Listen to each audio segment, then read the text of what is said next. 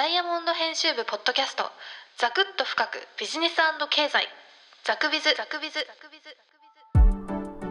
ズダイヤモンド編集部ポッドキャストザクビズ今回のテーマはアナと JAL の統合についてです。週刊ダイヤモンド2021年1月23日号では航空鉄道最終シナリオという特集を掲載しております。その特集の中にこんなタイトルの記事があります。両者大反対でも議論突入へねじ込むアナ・ジャル統合論の圧力。本日はこの記事をもとにアナと JAL の統合論の行方についてお届けしたいと思います。ザクビズザクビズはい、本日のテーマはアナと JAL の統合論についてです。以前こちらのポッドキャストザクビズでも菅政権のブレーンである竹中平蔵氏がアナホールディングスと日本航空 JAL ですね日本航空の統合論を唱えていることはお伝えしました竹中平蔵さんは菅政権が設置した成長戦略会議の有識者メンバーであり、菅政権のブレーンであるわけですけれども、アナと JAL についてこういうことを言っています。一度経営に失敗した日本航空 JAL は国内線に特化し、国際線はアナホールディングス1社に統合するというのが再編のあり方だと思います。国際線と国内線を接続する必要があるので、アナホールディングスは国内線もやる。こうしたことをよくよく考えて健全な競争ができるようにルールを作る必要があります。こちらは昨年2020年にダイヤモンド編集部のインタビューで竹中氏が述べたことなんですけれども、両者の国際線を一本化してアナと JAL を統合したらどうかと、竹中さんは、えー、このように主張しているわけです。ところが、えー、当然といえば当然なんですけれども、この竹中さんの統合論に対して、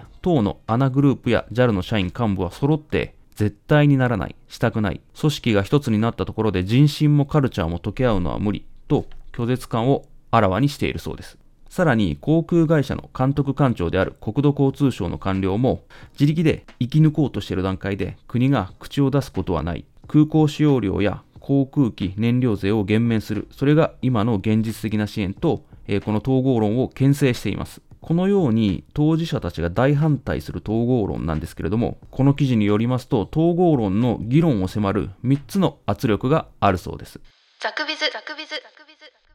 第一の圧力はここまで述べてきましたように竹中氏であると、まあ、竹中平蔵さんの存在であると。先ほどもお伝えしましたように竹中さんが参加している成長戦略会議なんですけれどもこの会議がまとめた実行計画には産業を強くするための競争政策を議論する場を作ることが盛り込まれています。競争政策のルールを作ったり再生を行ったりする対象としたい産業として竹中氏が挙げるのが当面は携帯電話電力銀行そして公共交通であると。つまり、え、公共交通なわけですから、ターゲットとして航空会社が入っているということになります。こちらが圧力その1の、えー、竹中氏の存在であります。3つある圧力のその2は、世界再編です。世界の航空大手は買収経営統合によって勢力を拡大してきています。例えば、欧州では2004年にフランスのエールフランスとオランダの KLM オランダ航空が統合。2009年にはドイツのルフトハンザドイツ航空とオーストリアのオーストリア航空が経営統合しています。他にもこの記事には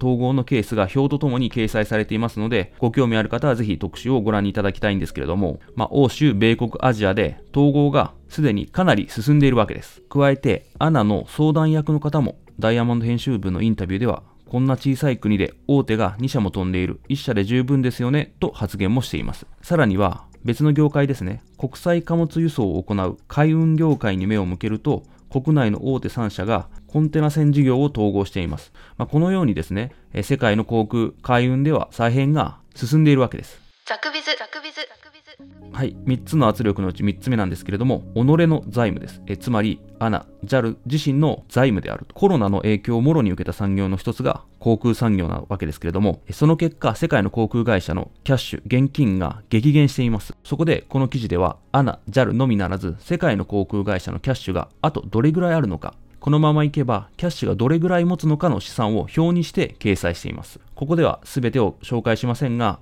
国内2社のキャッシュの、余命は、アナが11ヶ月、JAL が12ヶ月となっているそうです。このような状況に対して、アナも JAL もキャッシュの確保にいろいろな方法で走っているわけですけれども、そこに再び日本政府は年明け緊急事態宣言を再発令したわけで、ある航空会社の幹部は、こんな波が21年の秋や冬にもやってきたらいよいよどうにもできなくなると危機感を明らかにしています。まとめますと、3つの圧力の1つ目は竹中平蔵さんの存在。2つ目は世界で起こっている再編。3つ目は己の財務、財務の状況であるわけです。ではこの3つの圧力により再編の議論が進むとしてそもそも ANA と JAL が統合することは独占禁止法に抵触しないのだろうかとこの記事では疑問を投げかけていますで結論から言いますとこの記事に登場する弁護士の方、独禁法に詳しい弁護士の方によると、両者の国際線事業の統合はできるそうです。具体的には国際線という大きなくくりではなく、路線ごとに市場を独占しないかを判断していくことに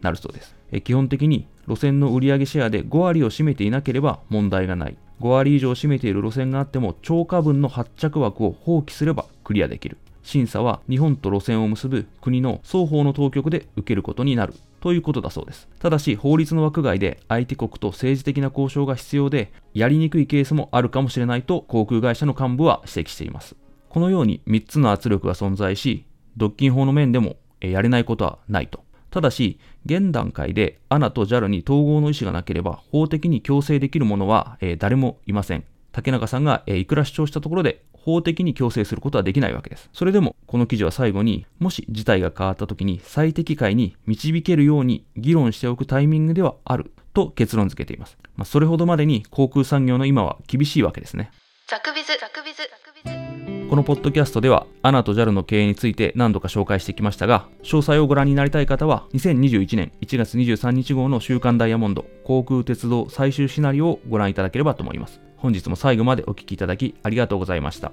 ではまた。